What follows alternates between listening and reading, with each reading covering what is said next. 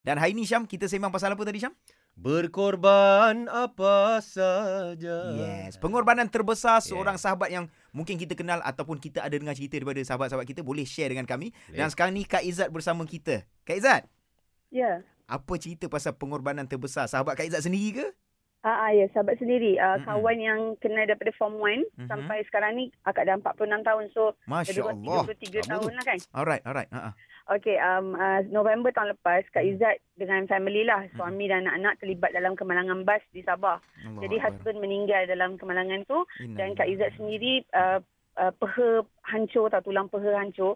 So kena operation lah. Uh, Allah. the first operation tu buat dekat Sabah.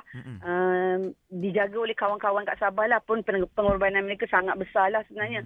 Dengan kita hilang husband lepas tu Hmm, Ya, kita ya. pun tak boleh berjalan kan. Allah. So bila balik ke Semenanjung, Mm-mm. tiba-tiba uh, doktor kata pembedahan tu tak jadi. So kena buat lagi sekali. Kena buat Mm-mm. total hip uh, replacement. Mm-mm. So kena admit ke Sungai Buloh dan operation lah. Yes, yes. So dua yes. kali admit hospital di Sungai Buloh. Mhm.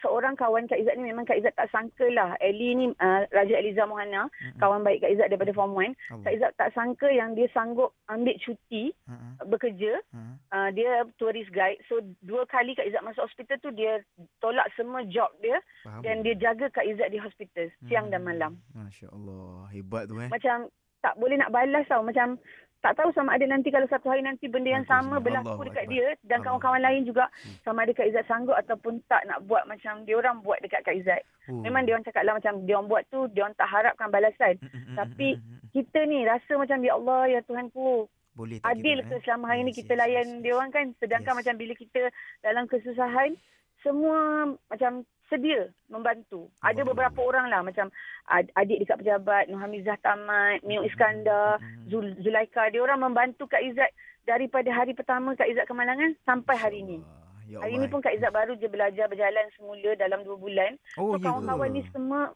memberi macam membantu, Mm-mm. membagi Bagi semangat. semangat, eh? Semangat tu, Yes, semangat. Betul, yes. betul. Sebab kita kita hilang kita punya tiang kan. Macam husband kita tak ada. Yes, betul, Dengan betul, kita betul. nak jaga anak-anak, keadaan diri kita sendiri, kita malu sebab kita jalan tak berapa elok Yes. lagi. Tapi kawan-kawan ni setiap hari macam, jangan risau kami ada. Macam tak tahu sama ada boleh Cuma Kak Izzat boleh doakan pada semua yang membantu Kak Izzat selama 8 bulan ni.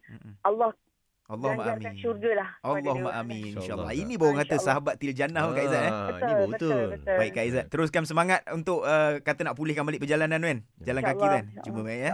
Terima kasih Terima banyak Kak Izzat. Baik. Assalamualaikum. Assalam.